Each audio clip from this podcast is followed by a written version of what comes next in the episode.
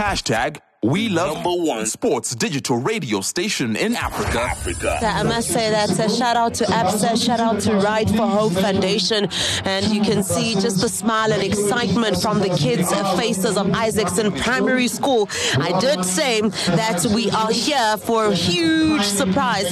Um, of course, um, uh, ABSA collaborating with the iconic 2023 Nelson Mandela Legacy Ride for Hope cycling event, and right now, though, they've just um, unveiled and also um, basically as a tangible testament to ABSA's dedication, the group has committed to facilitating construction of a much needed classroom, an office, and a storage room at the Isaacson Primary School in Soweto. And of course, the ribbon has been cut and the viewing is currently happening right now.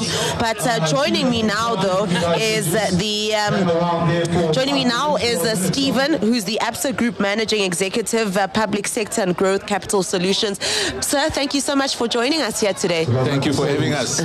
I mean, it really has been such a fulfilling morning, but I think uh, for ABSA, it does also speak to what you guys stand for.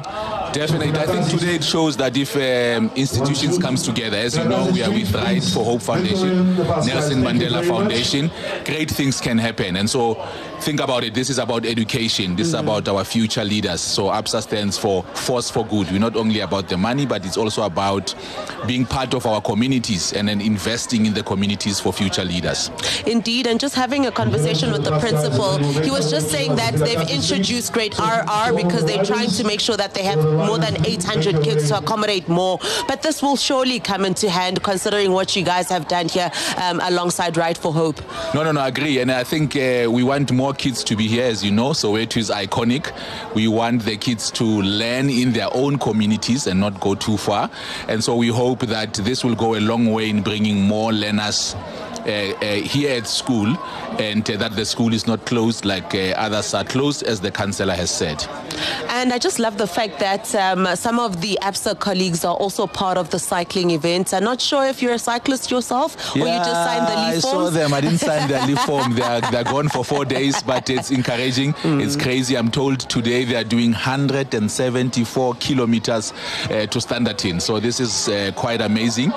And we want to support such crazy dreams. Uh, and it shows that um, people must dream, and it is encouraging us. I'm not a cyclist, but I'm thinking, wow, people are. Um, you know, thinking about greater things. I'm thinking about my own plans, my own stuff. Do I stretch myself like this?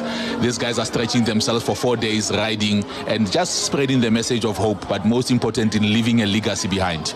Well, I'm not going to keep you for too long, but anything that we can expect in the upcoming months next year, anything big that is in the pipeline as well? I know uh, from ABSA side, we've just launched our new purpose statement, empowering Africa's tomorrow. Nice. Uh, together, one one story at the time. So next year we are we are launching a huge branding around that.